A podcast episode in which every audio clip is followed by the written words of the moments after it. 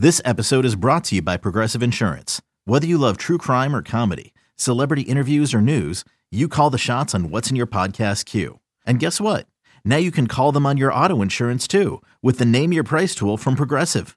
It works just the way it sounds. You tell Progressive how much you want to pay for car insurance, and they'll show you coverage options that fit your budget. Get your quote today at progressive.com to join the over 28 million drivers who trust Progressive. Progressive Casualty Insurance Company and Affiliates. Price and coverage match limited by state law.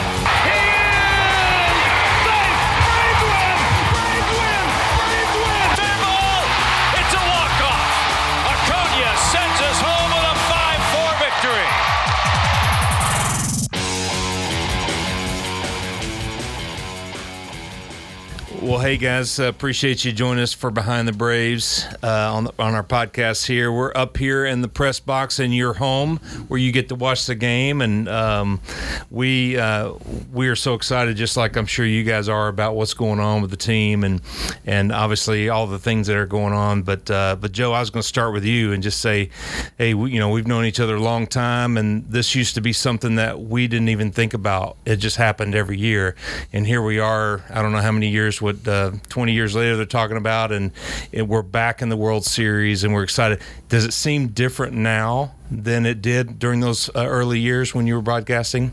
Uh, I'm sorry, your name again? George, Yeah. George McMichael. Uh-huh. you know what, Greg? It is. Um, it's no different. I I think this year. Uh, I've been very jacked up about this because it's been a long time between drinks, as I keep saying. You know, 20 plus years since the Braves have been in the World Series. That's hard to believe because of what you just said. Uh, being able to enjoy deep runs in the playoffs for so many years.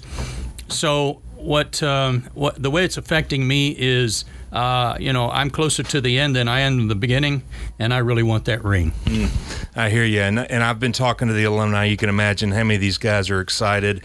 Greg Maddux is coming in for Sunday. Tim Hudson, David Justice will be here tonight. That's cool. Along with Chipper and Andrew, and and so so Ben, when I when I talk to those guys, they are super excited, and I can just hear it in their voices. When I said, "Hey, you know, we'd love you for you to come out to the series," and I, I think with with me as well as these guys, it just takes us back to what we were feeling at the time. And so this is really the first time you're going through this. So so I'm just curious, what are you feeling when you're calling games and you're doing you're doing this right now? How's it feeling for you? Uh, it, it's a thrill like none other, to be quite honest. I've I'd never even been to a World Series game prior to Game One of this series, and the World Series has always been a sacred thing for me. Even in years where we weren't in it, I try to have you know I have Super Bowl parties. I've always hosted friends over for World Series parties. It's a big deal. I want to watch it. And when you think about the World Series, I think about historic moments in the history of the game. Bill Mazeroski and Joe Carter and uh, Tom Glavine and Don Larsen, and you could go on and on and on. Uh, to be a part of this from our end for what we do, it, it- you could work as hard as you possibly could. That doesn't guarantee that your team's going to be in the World Series. And when it came down to the final few weeks of the season, and, and you're watching the postseason races and seeing how this thing's going to shape up. I was watching a Mariners Angels game, game 161, and the Mariners needed to win that night and the next day to force maybe a one game playoff, hoping to get in as a wild card team. Didn't work out for them. They they haven't been their broadcasters haven't broadcasted a postseason game in 20 years. They never broadcasted a World Series, and I think about all the the broadcasters doing what we do who never get to do this, and this is four straight years in the postseason for us, and now getting to this level, this is just I, I, like I told these guys, I knew it'd be fun. I didn't know it'd be this fun. Uh, This is definitely a thrill. You know, one thing just to follow up on that that I think has been real interesting with the front office. Of course, the, the team was nice enough to invite all the front office to Houston. I know Ricky went, and they're flying on the plane. And then then uh, Thursday morning, I saw them all just dragging into work, and they're like, "Hey, welcome to the life of a ball player." Yeah, right. Yeah, exactly. Exactly. And how did that feel? Hey, I saw a World Series win. I'm, I've, I was, I didn't need to sleep for days if, if that's what it took. Uh, one thing I wanted to ask you all, or both of you, about Uh, so I'm working on the social media side of things.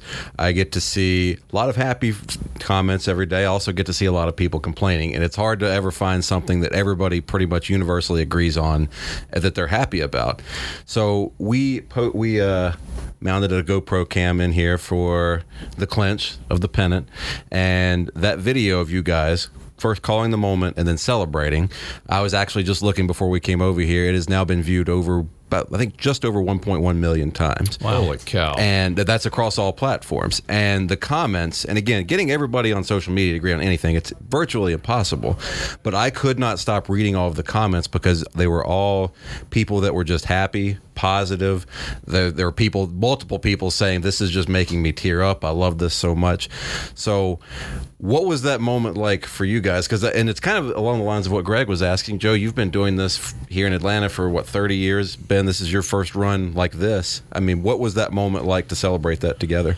Uh, it was it was very surreal. Um, what you saw on, on the video was was authentic joy. I think that's what everybody was feeling because they've been following this team ups and downs for their entire lives. It, it's rare that people get into baseball halfway into their life or, or down the road. A lot of people who are following this have been following it since they were seven, eight, nine years old and have been fans of the team for that long.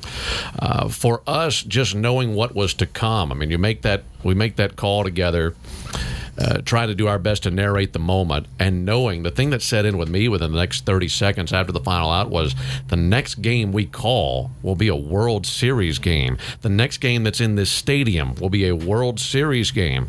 And, and Joe, uh, to me, it just felt like we're there this is done. That, that, that that's happening, and uh, just the authentic joy that set in. I think a lot of people resonated with that. Well, I and I said this to you and Jonathan that um, I'm I was pulling for you guys as much as anybody else because I wanted you to enjoy uh, something you hadn't done before. And uh, I, am going to call you rookies at this, even though you're not. But in a sense, right. Uh, it is a, a, rookie experience for you in this postseason, and I wanted you to experience it.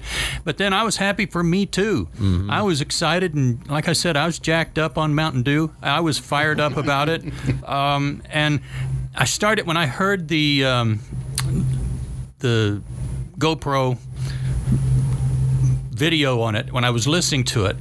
Uh, it reminded me because all I said was yes, you know, yes, yeah. It reminded me of when Marquis caught the fly ball in center. People asked me about Skip and I. I mean, it was like people thought it was actually kind of rehearsed or something because there was kind of a yes, yes, yes, yes thing on the recording. That was just pure happenstance. It wasn't anything either one of us thought about. And then yet here it happens a week ago, and that's exactly the same thing I did then. So I don't know what what the deal is and why it comes out that way, but it is just pure excitement. It, I add one more thing to it. It's very there. There are very few times in one's life where you truly experience pure euphoria. That's what I felt like in those moments right after seeing that, because it, it just seems, especially where this team was two and a half months ago, you never thought this was possible.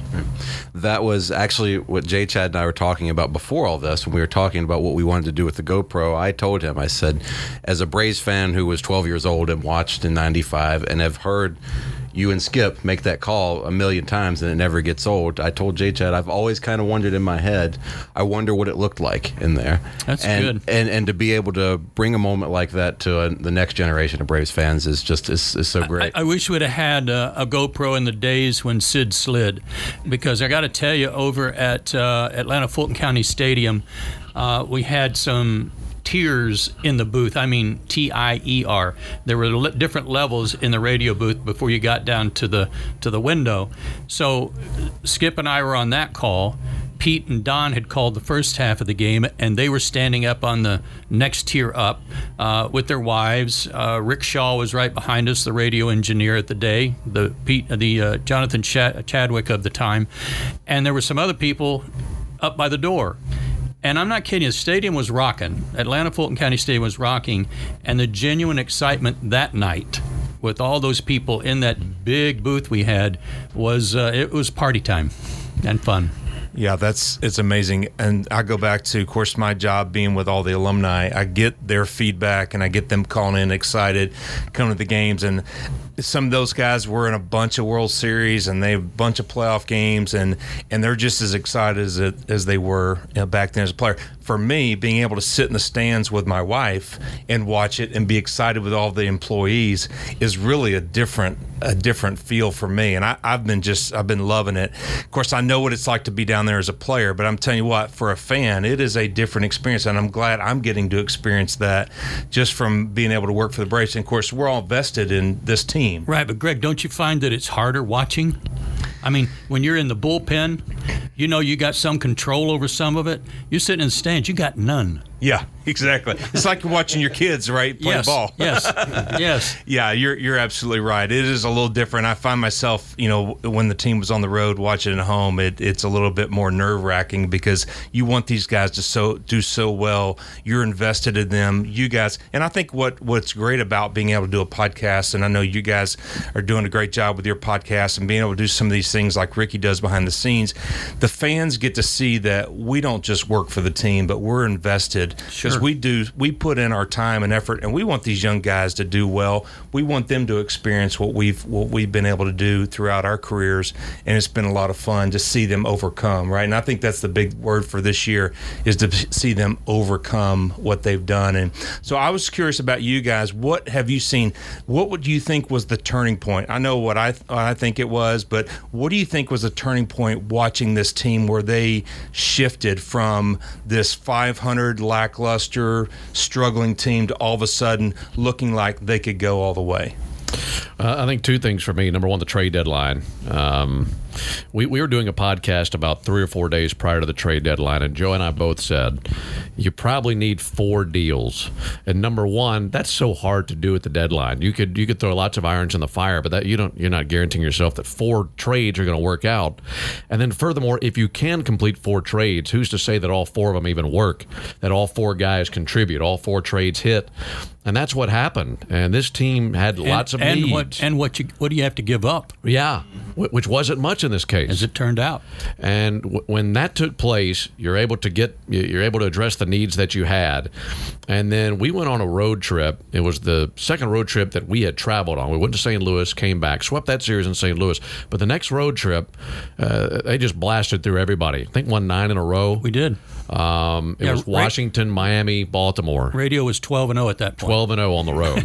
And we were ready to take all the credit for all the success. uh, so that's what it changed. No, I'm kidding. But uh, those two moments, it, it made me think okay, well, they addressed their needs, and this is paying off, and they're playing good baseball.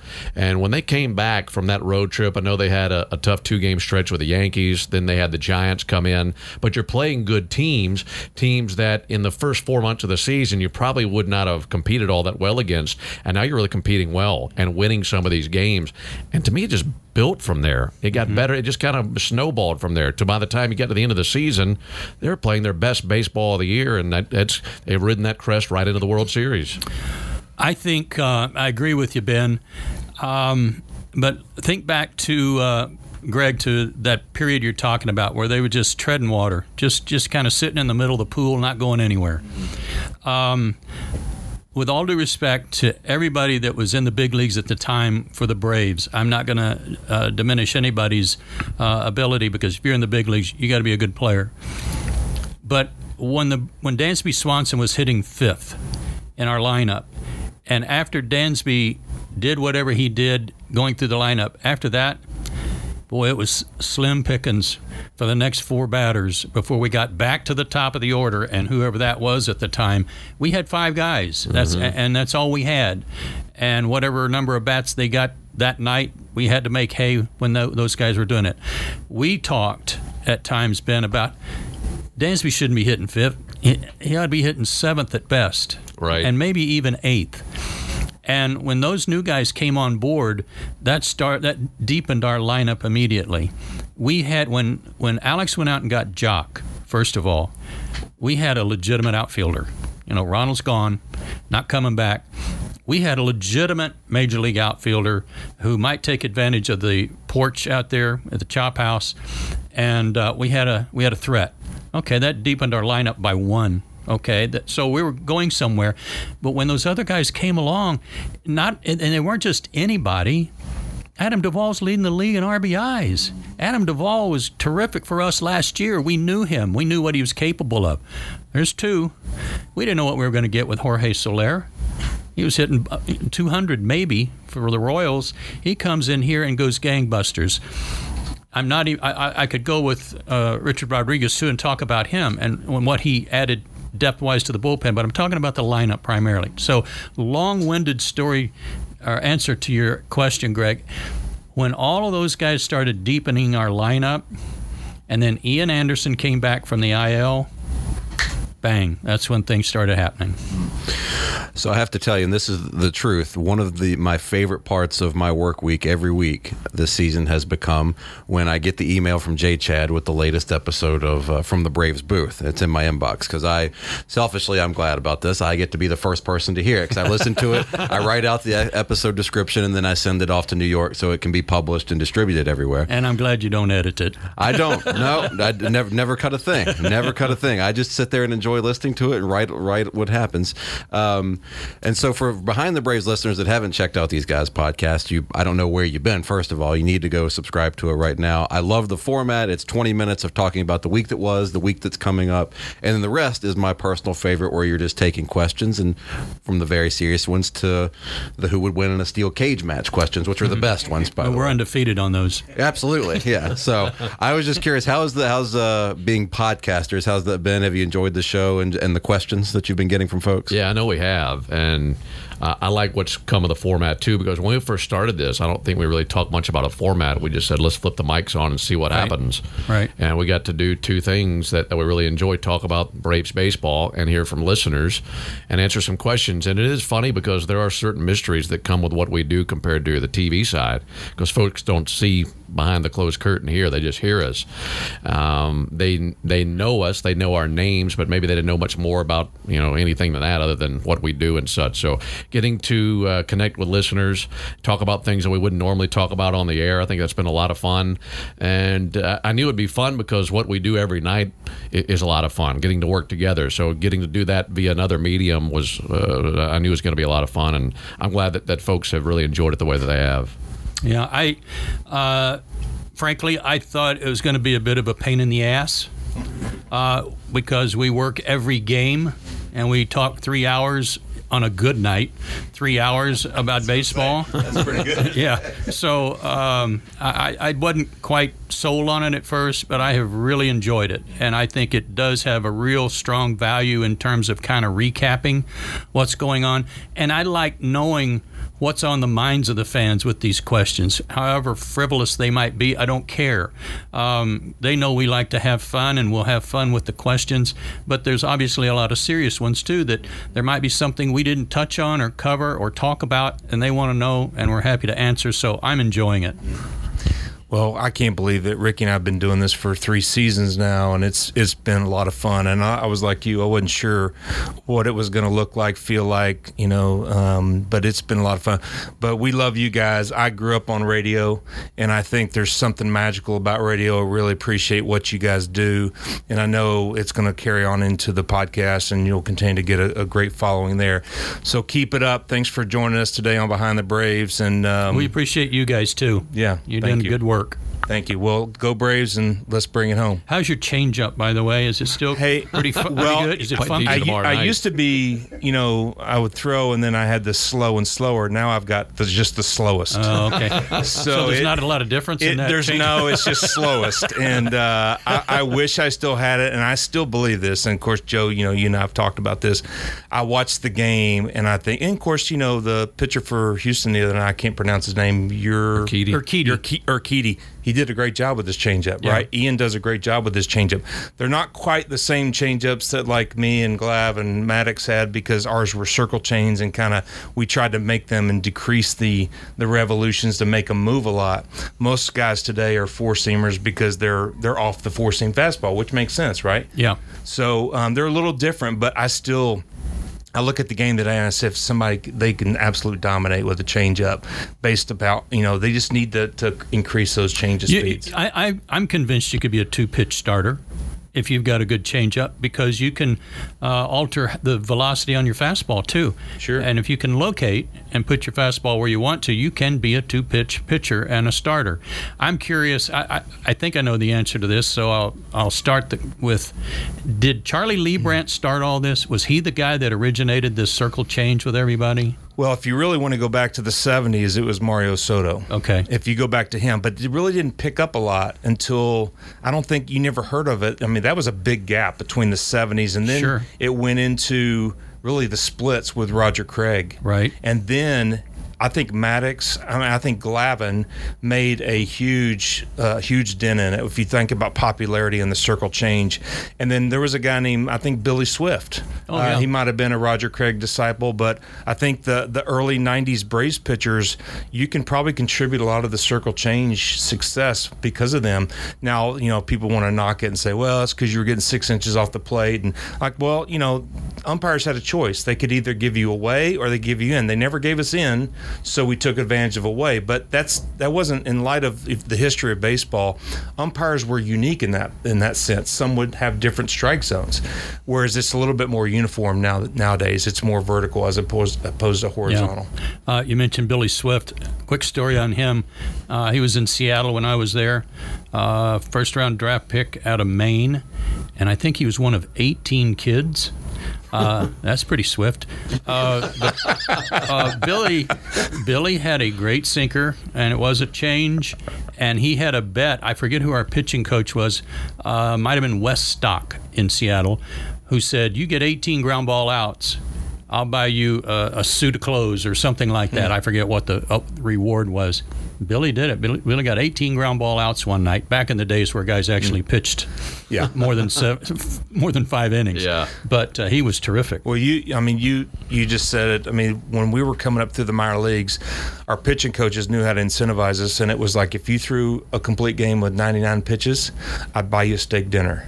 And that was the goal every time out. The game's not like that anymore. It's if we can just get five and strike out and with no runs. Yeah. that's the that's the goal. It was just different, you know, for us. But we had to utilize changeups and we had to utilize sinkers and, and off speed pitches that way because you couldn't get. We were pitching to contact. No, they don't. Now they don't do that. They're trying to avoid contact, and so that was a, just a different mindset. And of course, you're going to be a product of your environment from the standpoint of pitchers. So if that's what everybody wants you to do, that's the only way you're getting the big leagues. Then you got to do it. But you know what, Greg? I, I think there's been a little bit of a swing back to contact, and I'll use Max Fried as an example.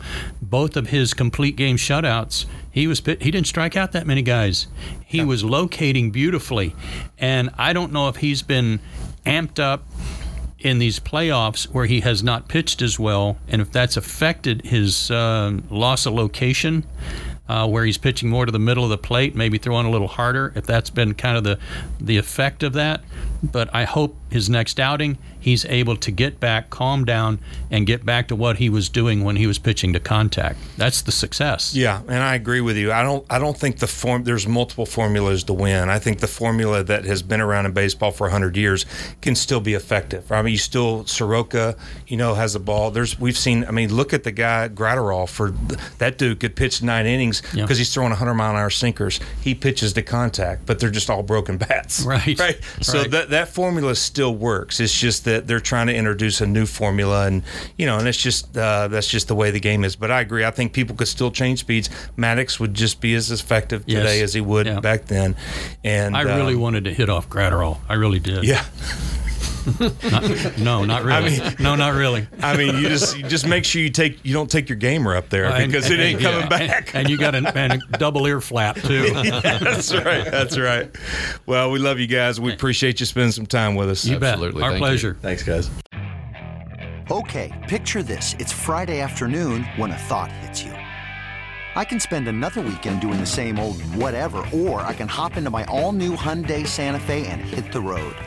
With available HTRAC, all wheel drive, and three row seating, my whole family can head deep into the wild. Conquer the weekend in the all new Hyundai Santa Fe. Visit HyundaiUSA.com or call 562-314-4603 for more details. Hyundai, there's joy in every journey. Hey, Braves Country. We just wanted to remind you to rate, review, and subscribe Behind the Braves on Apple Podcasts, Spotify, Google Podcasts, Stitcher, or at Braves.com slash Behind the Braves, or wherever you get your podcasts. Thank you, and we'll see you next time on Behind the Braves.